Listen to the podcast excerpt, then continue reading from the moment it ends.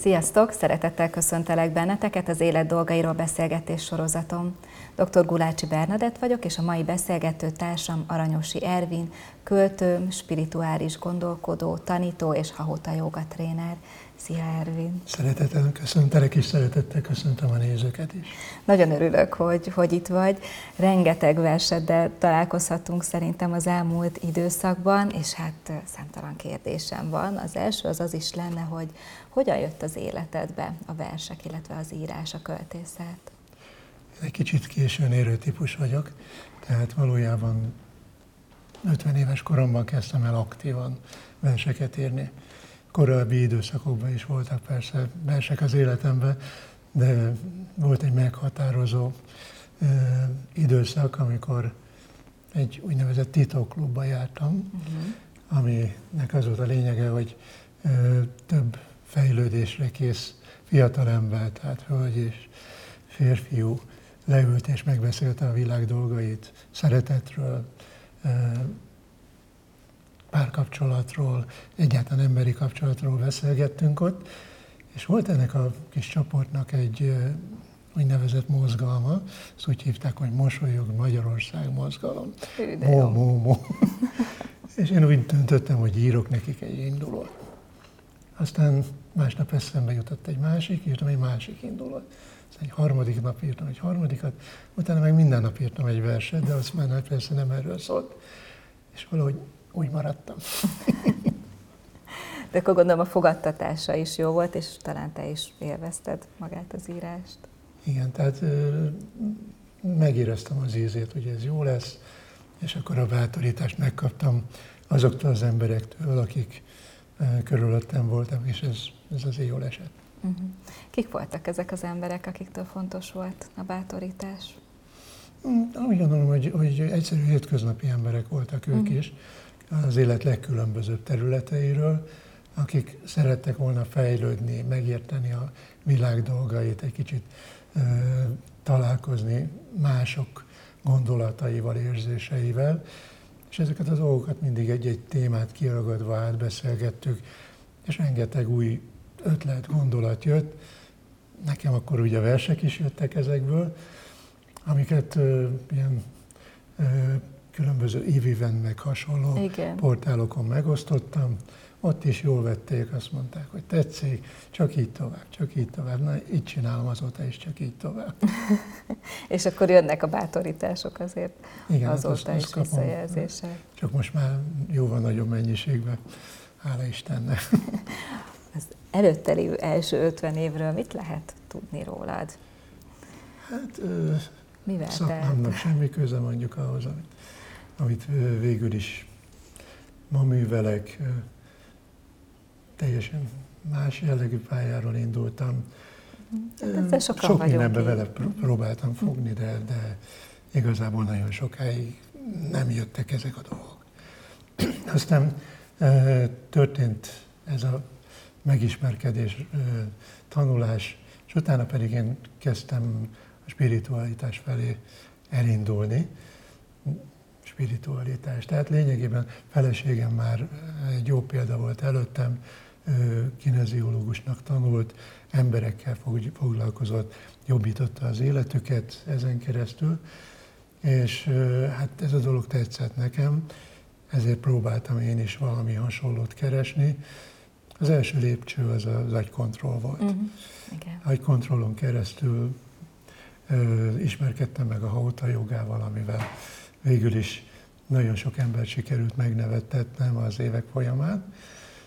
És ö, utána mentem tovább, különböző képzéseken vettem részt, metafizikai akadémián, ö, szellemgyógyászatot is tanultam, tanultam új medicinát, tehát meglehetősen sokféle olyan dolgot, amik az emberek hasznára lehet, és mindegyikből merítettem valami kis okosságot a költészetbe, amit bele lehet foglalni, amivel közvetíthetek mások számára a versen keresztül, és hát lényegében így ö, sikerült ö, okos dolgokat versekbe foglalnom, amit talán kevesen tesznek meg mások. Tehát általában azt vettem észre, hogy a költészet nagy része amit ma a magyar költészetnek nevezünk, nagyon gyakori, hogy a saját életüket próbálják bemutatni, vagy onnan merített kellemetlen dolgokat elsősorban próbálnak. Nagyon negatív, nagyon szomorú a költészet a mai igen. világban. De lehet, hogy korábban igen. is azért megjelent lehet, ugyanígy igen, a költészetben. A költők élete mindig nehéz volt. Igen. Most se könnyű. Tehát én nekem viszont az volt a célom, hogy ne ezt a negatív utat járjam be, hanem jóval inkább a pozitív felé vigyem az embereket, vagy nevettessem őket, tehát akár a humoron keresztül, akár a haután keresztül, vagy ö, éppen olyan dolgokra világítsak rá, hogy mind kellene változtatni az életükben, hogyan juthatnának el egy uh-huh. szeretettebb, szebb világba, hogyan tudnának ők javítani magán a világon, anélkül, hogy politikai tüntetéseken vennének részt, inkább saját magukon keresztül a külvilágokat megváltoztatva. Uh-huh. És amiket tanultál, ilyen módszereket, ezeket használtad, és dolgoztál ilyen egyéni kliensekkel, vagy inkább a saját életedbe használtad Dolgoztam ezeket? életviteli tanácsadóként néhány éven keresztül. Igazából a vers nekem jobban megy. Nem azt mondom, hogy, hogy a dolog elvetélt volt, csak én, én, nekem úgy látszik nem az a pályám, nekem ez a pályám. Igen, Azóta igen. megtaláltam sokkal több emberhez tudok eljutni, és nagyon jók tényleg a visszajelzések. És akkor hogyan képzeljük el a, most a, a munkádat, tehát hogy, hogy írsz, és a, a versek írása, ami, ami igazából így kitölt így a szakmai részede? Igen, tehát itt ö, elsősorban olyan dolgokra kell gondolni, hogy minden nap írok egy verset biztos, lehet egy kettőt, hármat is, és ö, ezeket kirakom a weboldalamra, illetve vannak képek például a, a Facebookon, amik úgy megragadnak, és próbálok mondjuk akár állatos képeken, természetképeken Igen. keresztül is egyfajta önismereti tréninget véghez vinni, tehát tanítani rajtuk keresztül, mert hogy az állatok is tanítanak bennünket, tehát nagyon sok szeretetet, jóságot kaphatunk tőle. Akinek van házi állata, az valószínűleg tudja. Igen. Úgyhogy ez, és ugyanígy van a gyerekekkel még, ami, ami még a gyermeki tisztaságból, ami, ami átjön felénk. Ö, valójában kár, hogy elrontjuk a gyerekeket, mert amit születéskor lehoznak, sokkal több, mint amit később valójában visznek magukkal. Tehát az a családból hozott étrendszerek nagyon-nagyon eltérítik, illetve később az óvodaiskola, de ez egy legalább öt adásnak a témája lehetne, hogyha erről akarnánk beszélgetni. Igen, hát most az a lényeg, hogy mi az, ami rólad szól ebből, vagy mi az, ami a, a tiéd? Rólam igazából azt mondhatnám, hogy, hogy ugye az emberek nagy része azért uh, kezd, na, hagy mondjak inkább egy olyat, hogy az emberek nagy része gyermekkorba kap egy olyan indítatást, hogy ha nem leszel jó, nem fognak szeretni. Igen. Na most innentől kezdve az egész életünk arról szól, hogy teperünk, teperünk a szeretetért, próbálunk ö, mindent megtenni, tehát az égvilágon mindent. Ez nálad is így volt a te életedben is? Biztos, én azt mondom, hogy mindenki életében így van, tehát mindenütt ö, általában megjelenik ez a ö, probléma. Ezért van ez a világ ilyen sikerorientált világ, hogy minden áron meg akarunk felelni másoknak. Akkor vagyunk igazán jók, hogyha mindenkinek tetszik, mindenkinek jó, ha nem mondunk nemet, hanem belemegyünk különböző játszmákba. Legnagyobb bajok ugye az emberek között a játszmák, mert ketté vehetnénk, én nagyon sokat írok a szeretetről, Igen. és vannak a játszmák, aminek a célja a szeretet, energiájának a megszerzése, vagy egyáltalán a másik energiájának a megszerzése. Na most a probléma az, hogy különböző játszmákon keresztül próbálunk energiát lopni, szerezni a másiktól. Vannak kimondottan energiavámpírok, akik megszerzik azt, ami nekik kell, de valójában van egy csodálatos módszer, ami lehetővé tenni, hogy egyáltalán ne legyen ilyesmiről szó. Tehát maga a szeretet, ha ezt önzetlenül adjuk, és folyamatosan szeretve érzi a másik uh-huh. magát, akkor én küldök szeretetet, visszakapok szeretetet, és a szeretet nem fogy, hanem egyre nő. Tehát ez fokozatosan egyre többet jelent. James Redfieldnek volt a Mennyei Proféciák Igen. című könyve. Szerintem nagyon jól visszaadja azt a lehetőséget, hogy akár a természetbe, ha kimegyünk, a növényeket, ha ápolgatjuk, az energiájukat, kivirulnak, megszépülnek.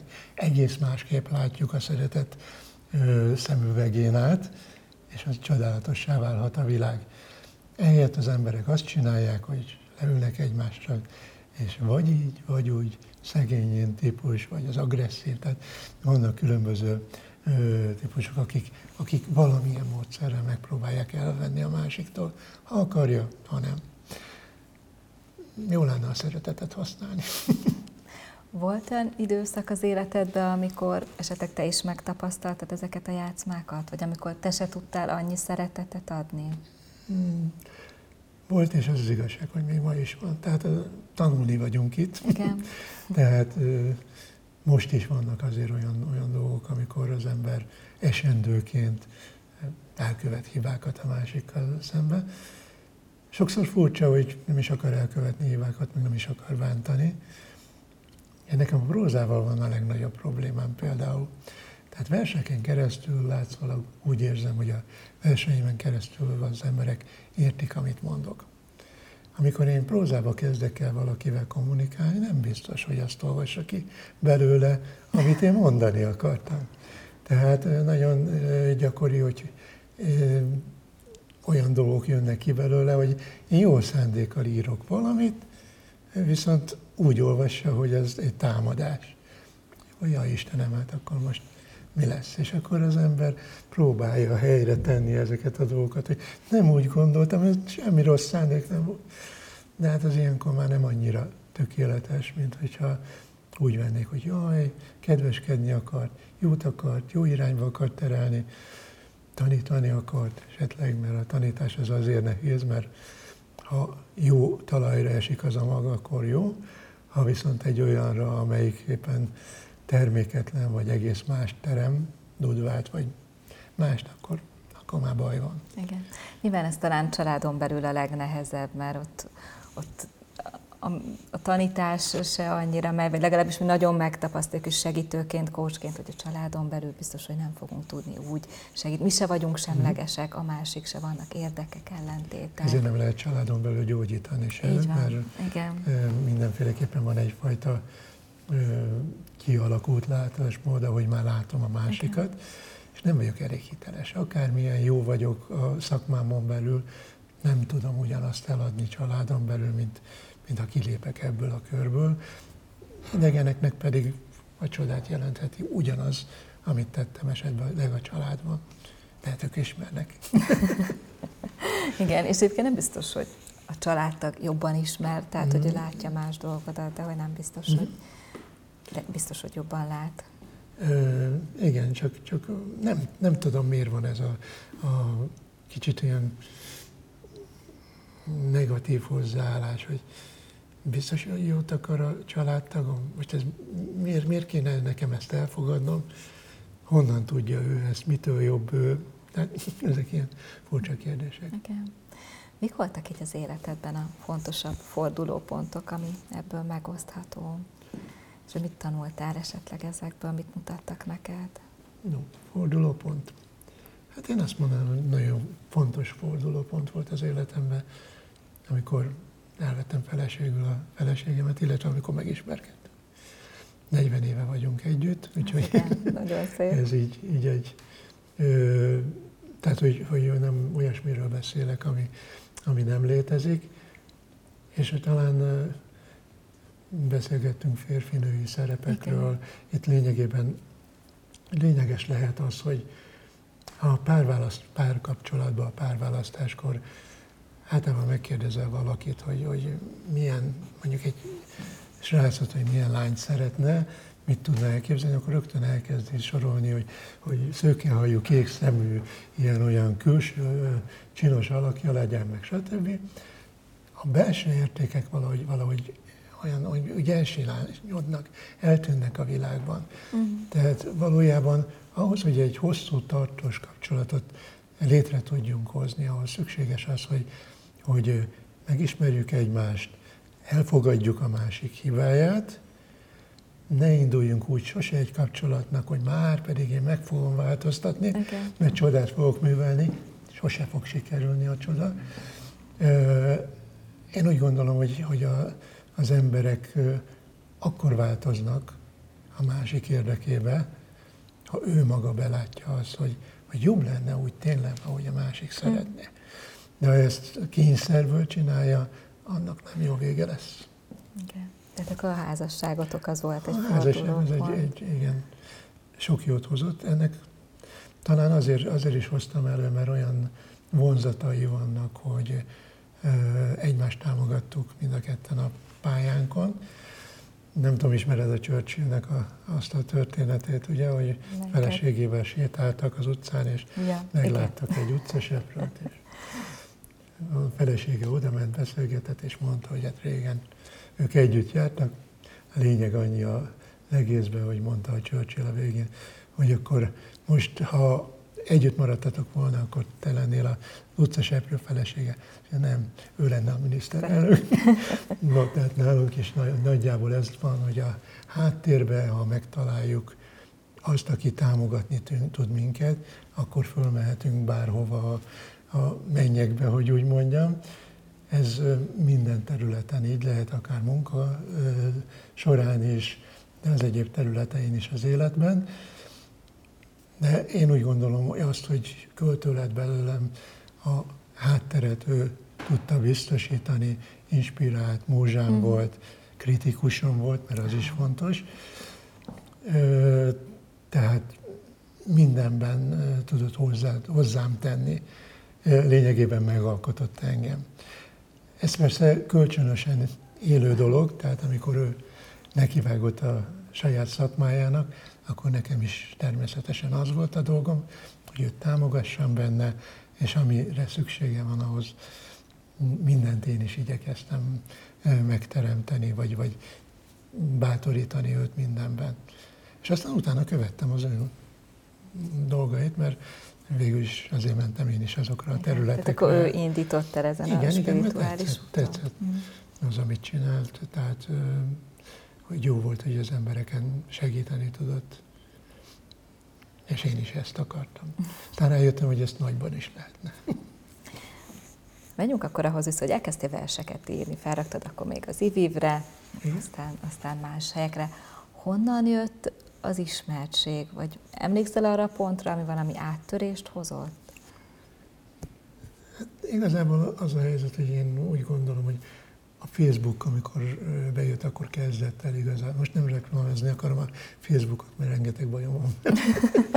De a lényeg annyi, hogy, hogy szükség volt ahhoz, hogy én így ismerté váljak, arra, hogy legyen egy olyan platform, ahol meg tudom osztani ezeket a verseket, és hozzájuthassanak mások is. Most már az egykép egy vers oldalam például tíz éves, a verses oldalam ezek szerint még több ennél. Ö, aztán utána én, én el is határoztam hogy a, ezeket a verseket, mert hát mondták az emberek, hogy jó lenne, hogyha könyvbe is Igen. olvashatnák. Ö, és akkor jó, hát akkor ki kéne adni. Kerestem kiadót, nem sikerült.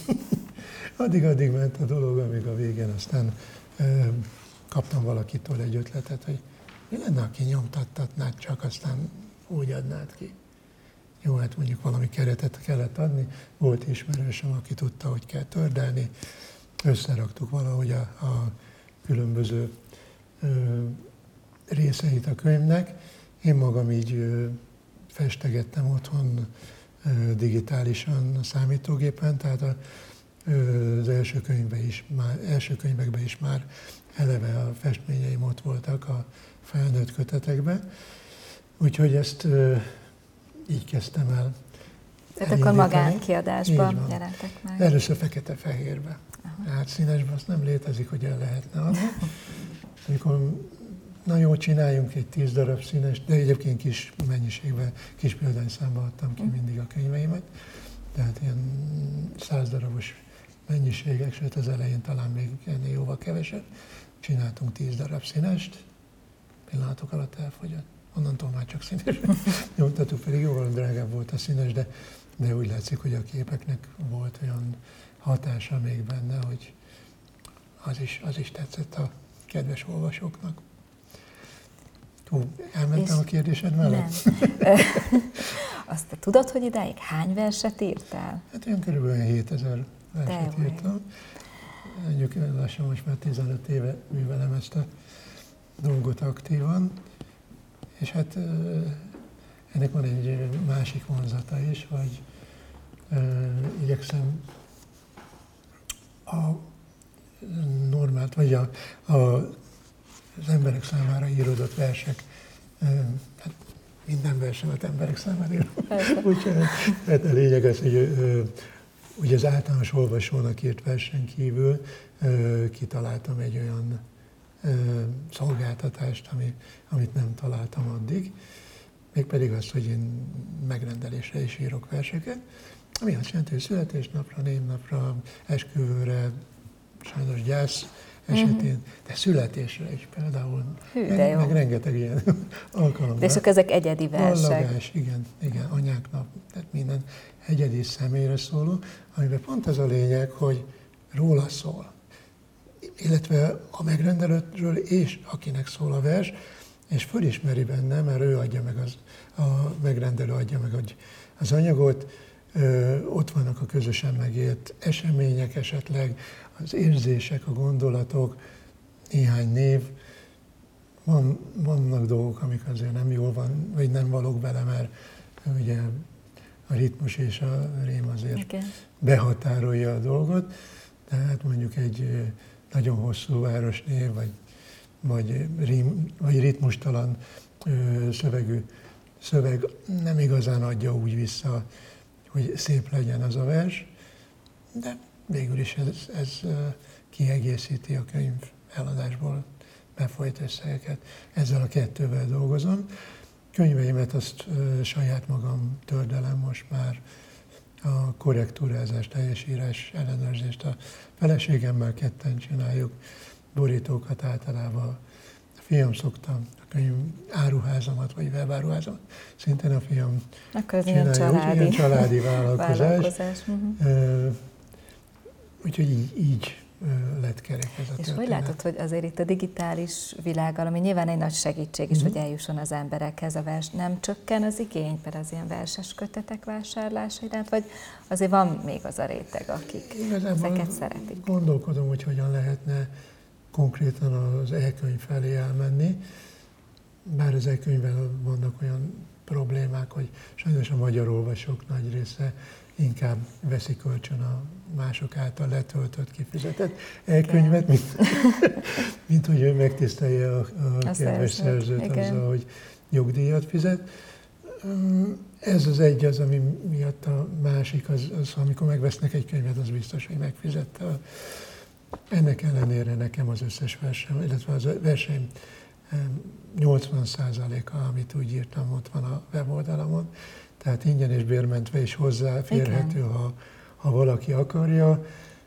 De igazából én nagyon, nagyon jó néven vettem azoktól az emberektől, akik azt mondták, hogy ők azt tanulták, hogyha egy szerzőnek a könyvét vagy műveit olvasod, akkor tiszteld meg azzal, hogy valamennyivel hozzájárulsz ahhoz, Persze. hogy ö, ő is meg tudjon élni, ne kapjon fel az álla. Hát ez, ez mondjuk így reklámi helye volt, nem, nem akartam reklámozni. De, de nyugodtan, én nagyon szeretem kézbe venni a, a könyveket, és úgy olvasni. Sokan szeretik a nyomdaillatot is. És ö, a másik dolog, hogy van, aki nem szeret görnyedni a számítógép elő különböző, tehát kényelmes fotelekbe, vagy, vagy, vagy akár ágyban olvasva sokkal jobban érzi magát. Hát sajnos most az, hogy mobiltelefonon Igen. nézegetünk mindent, az, az a könyvek rovására megy. Egyszerűbb ez, és tény és való ezt a dolgot csinálni, de a könyvek azok azért valamilyen varázslatot azért mégiscsak Aztán. tudnak, mert azért a mai napig azért el lehet adni a könyvet. Különben már bezártak volna a könyvesboltok, mint. És hogyan megy maga az írás? A téma talál meg téged, vagy te a témát, vagy csak leülsz és jön? Mind a három. okay. hány, hány volt ez? Hármat kiszámoltam? Igen. No, a lényeg annyi, hogy uh, van, amikor egy kép fog meg, van, amikor uh, olvasok valami komolyabb olvasmányt, vagy, vagy a Facebookon valaki kitesz valami okosságot, és akkor azt elolvasva jutnak eszembe újabb gondolatok, és igazából én úgy érzem, sokan kérdezik, hogy, hogy most hogyan, hogyan ülök neki egy, egy vers Igen. megírásának. Hát mai versemet is esetleg le lehet, el lehetne írni, éppen erről is írtam benne, hogy nem használok vonalzott körzőt, tehát nem szerkezgetem a verseket, hogy ez most pontosan olyan legyen, amilyen a, mit tudom én, a, az irodalmi akadémiának megfeleljen, mondtam valamit, hanem ahogy bennem megjelenik. És én úgy gondolom, hogy ezeket a verseket lényegében én ott föntről kapom.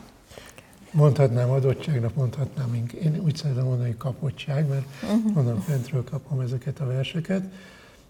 Lejön, és ahogy lejön, én írom. Tehát nem, nem szoktam azon gondolkodni, hogy most ez, ez írjak-e még hozzá, vegyek el belőle. Egyszerűen úgy érzem, hogy akkor szoktam címet adni általában, amikor már befejeztem a verset. Ugye átnézem, hogy akkor mi lenne.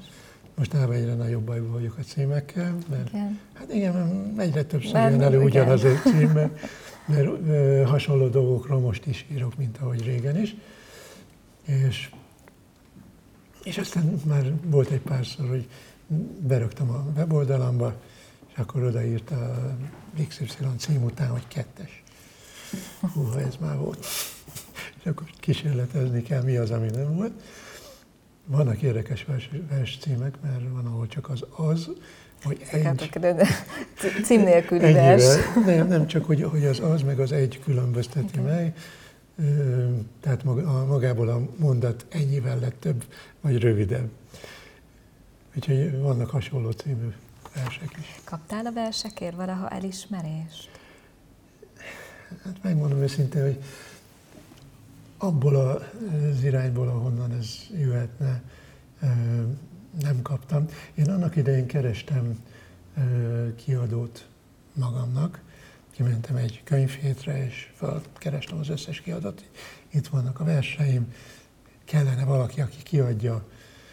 Akkor már azért volt néhány ember, aki olvasgatott, tehát meg voltam erősítve, hogy ezek a versek jók valamire. és a kiadóknál általában azt a negatív gondolatot kaptam, hogy kortás költészetre nincs fizetőképes kereslet. Hát miután neki láttam magam kiadni a könyveket, valamilyen szinten sikerült bebizonyítanom, hogy hát azért csak lehet. Igen.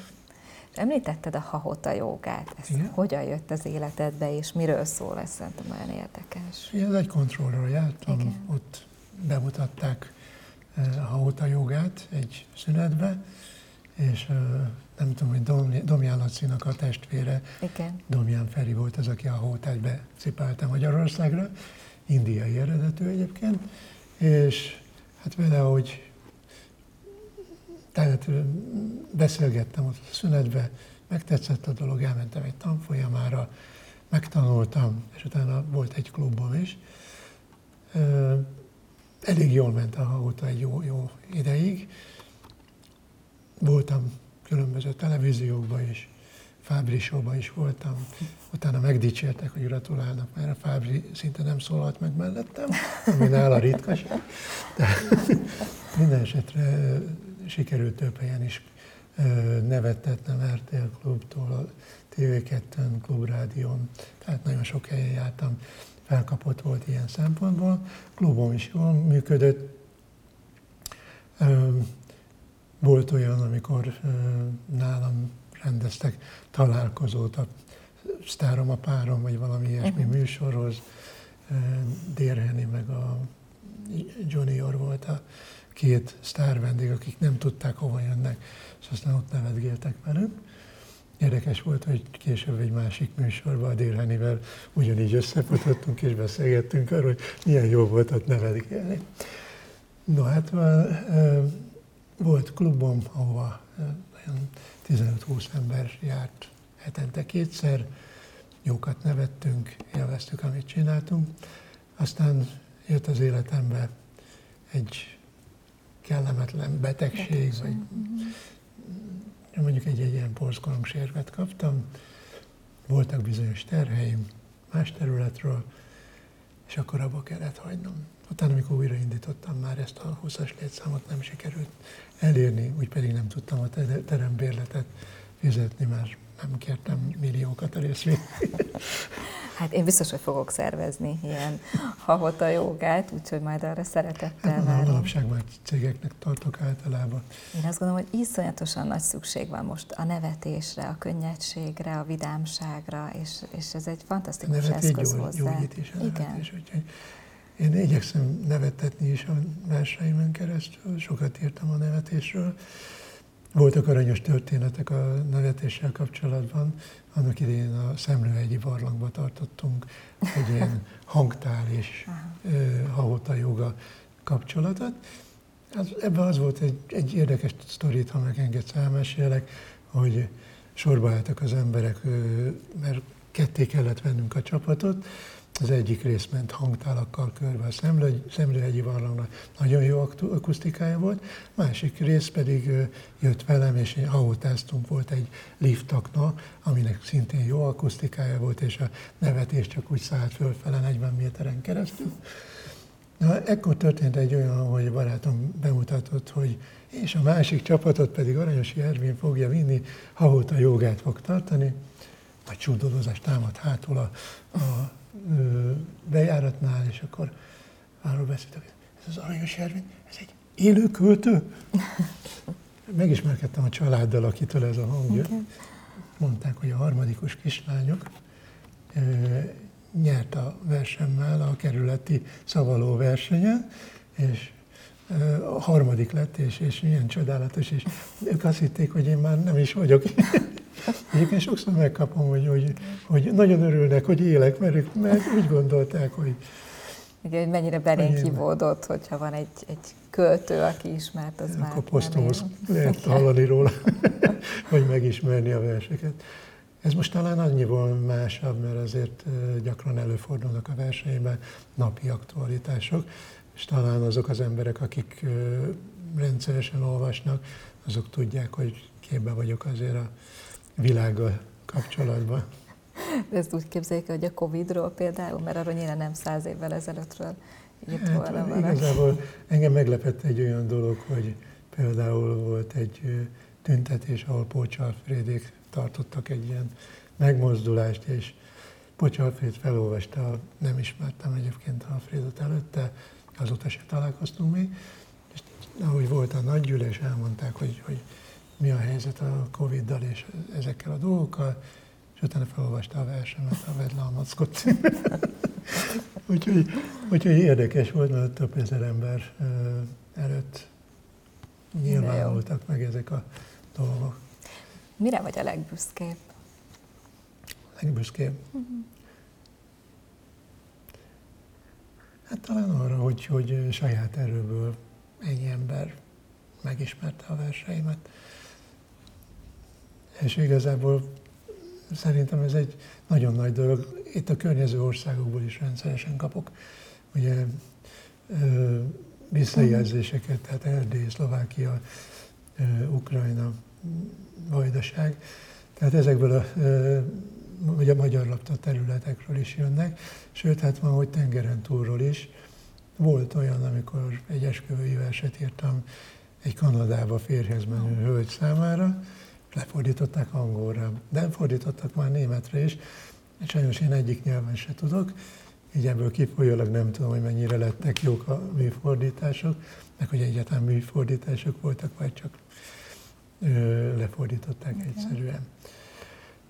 De nagy dolog az, hogy, hogy ennyi emberhez el tud az interneten keresztül jutni az ember. Hát ez tényleg nagy dolog. Aztán voltak olyan, olyan pozitívumok is például, hogy jó pár évvel ezelőtt valaki karácsony környékén fölhívott, hogy tudtam én, hogy az én versemmel köszöntötte a színészeket karácsony alkalmából, nem csak Károly a József Attila színházban. Igen? De jó. Mik a kedvenc témáid a szeretetről? Tudom, hogy sokat írsz. Én szeretek a, a természetről írni, nagyon fontos számomra. számomra. Van egy madaras könyvem is, 154 madárfajt mutatok be vicces formában, tehát legalábbis benne van a humor, ugyanakkor ismeretterjesztő, mert a Madártani Egyesületnél én végignéztem az összes madárról szóló fontos dolgokat, és igyekeztem ezeket belefoglalni a könyvbe. Csodálatos természetfotókkal készült, amit én büszkén tettem bele. Feleségemnek is van benne három fotója, de olyanok, akik, akik valójában ezzel foglalkoznak, olyan természetfotósok is belekerült, vagy kerültek mhm, bele. Tehát a természet az fontos. Igen, tehát ez fontos. Az állat szeretet mindenféleképpen fontos volt mindig számomra. Az emberi kapcsolatok, említettem neked egy párkapcsolati képzésen is részt vettem, tehát ha nem, itt, nem is itt nálad kócsként, de, de lényegében ezt a témát is érintettem. Önismerettel kapcsolatosan igyekszem az embereket inspirálni. És sokan hiszik, hogy nagyon vallásos vagyok, de vallásos nem vagyok, hiszek Istenbe. Ezt akartam kérdezni, miben hiszel? Vagy kiben hiszel? Hiszek az Istenben, hiszek a teremtésben, hiszek a jóban, hiszek az emberekben, a természetben, és jó lenne helyreállítani. Kicsit kevésbé hiszek a technikával. Tudománynak is egyes részeit megkérdőjelezem, de hát talán lehet az ember kritikus egyes területekkel. Lényegében van ennyi. Milyen értékek fontosak neked így a mindennapokban? Emberi értekek szempontjából, tehát Igen. szeretet, jóság, becsület, tisztesség, őszintesség. És van valami, ami fel tud bosszantani? Igen. Lényegében nem vagyok, emberből vagyok, tehát hát ugyan, ugyanolyan vagyok, mint, mint mások, tehát vannak dolgok, amiktől én is nagyon ki tudok akadni, és, és bosszankodni tudok, de napjaim nagy részét azért nyugalomban töltöm. Igaz, hogy nem vagyok tömegben. Mert tömegben egy kicsit nehezebben viselem. Nem tudom miért, so, nagyon sok ember van, az, az azért zavar. Más persze a helyzet, amikor író-olvasó találkozón, ott ül előttem jó pár ember, az kevésbé, mint mondjuk egy plázában nyomakodni, vagy, vagy ott kocsik között. Okay. Tehát ez azért jobban zavar engem, mint hogyha vagy mondjuk a közlekedésben a különböző konfrontációk. Amúgy mm, szeretem az embereket, jól el vagyok velük. Milyen álmaid, vágyaid, terveid vannak még így 7000 vers után? Hát jelen pillanatban írom, a, vagy nem írom, összerakom a következő könyvemet. Amit, aminek már Ez hanyadik könyved lesz? Ez a 31. Az igen. Ebből egyébként van mesekönyvem, hat darab, van egy nyolc kötetes kis gyerekkönyv sorozatom, mondtam az előbb a madár, madár a csodálatos mm. madárvilágunkat. Felnőtt kötetből 12, két hangos könyvet csináltam, amik meséket tartalmaz. Úgyhogy és mi van még? Most rakod össze ezt a könyvet, van-e még bármilyen célod, vágyad, akár munkába, akár magánéletbe? Hát, jó kérdés. Mind, mindig jön újabb és újabb, újabb inspiráció, mit kellene. Én nekem lennének egyébként ötleteim, tehát én dalszövegeket is írok, de nagyon örülnék, hogyha lenne egy olyan dalcsapatom, akik szöveggel annyira, szöveghez annyira nem értenek, de jól zenélnek, jó ötleteik vannak a zene területén, és szívesen megzenésítenék a verseimet. van körülbelül egy olyan 200 dalszövegem, ami, ami fel van a weboldalamon, és ebből azért már megzenésítettek szerintem egy olyan 60-80 darabot, tehát vannak azért a Youtube-on föllelhetők azok a együttesek, illetve különböző előadók, akik már használják ezeket a dalokat. Tény, hogy ebben is igyekszem egy kicsit az önismereti témát kidömborítani, egy, egyben, kettőben. A szeretet is megjelenik. Tavasz tündér, virág, virágon, virágon, az gyerekeknek is épp úgy emészthető, vagy hogy mondjam, kellemes, szórakoztató játék. És van egy, van egy csomó olyan komolyabb is, amit, amit, aminek közönségének kellene, hogy legyen, de igazából a YouTube csatornámat azt annyira nem sikerült felfejleszteni, mint a Facebook. És érdekes dolog az, hogy néha, amikor videót beteszek, a videókat alig nézik meg az emberek. Most egy anyágnapjakor egy, egy nagyon nagy változás volt, akkor három darab videót tettem ki, mert három ember mondta el az anyák napi vers, versemet, és ezek a videók azért elég rendesen fölfutottak, mm. tehát ilyen két-háromszáz ezer embert látta, ami már azért, azért ez nagyon jó. Szám, igen. És aztán utána kitettem egy érzésem szerint nagyon jó verset, azt már csak három ezer, de, hát ez, de, hát a fordítva szokott lenni, hogy a videót szokták jóval kevesebben megnézni, mint ahogy a verseket naponta. Van 91 ezer követem a Aranyos Ervin versei oldalon a Facebookon, 62 ezer a egy kép egy versen. Most én nekem csak az fej, amikor ebből a 62 ezerből 1500 ember az, aki látja magát, a, Igen, amit én kiteszek naponta. Biztos, hogy a többiek is, vagy legalábbis a nagy részük kíváncsi lenne rá, de hát a Facebook ennyi személyre osztja meg. És akkor, ha jönne nem egy tavasztündér, hanem egy jó tündér, akitől lehetne kívánni, mi az, amit kívánnál még? Hát ugye az embernek, amikor gyerek, akkor elképzeli, hogy milyen jó lenne erdő közepén lakni egy nagyon szép házikóban, és ö, ott élni patak környékén, tehát természet közelbe, hallgatni a madarak dalait, és mondjuk ott leülni egy asztalhoz, kiülni a tornácra, és ott írni a magam kis mhm. verseit, és akkor valahogy elküldeni, hogy menjetek, én maradok. Ez lenne a vágy? Még mindig? Boldogan mennék valahova, olyan helyre, kis faluba, vagy, vagy bárhova, ahol, ahol meg tudnám valósítani ezt a természet közeliséget, hogy akár naponta kimenjek a, az erdőbe, körülöttem. Most is van madárdal, mert kertesházban lakunk, csak nem teljesen olyan, mint amikor az ember sétál az erdőbe, és innen ez a madár szól, onnan az a madár szól.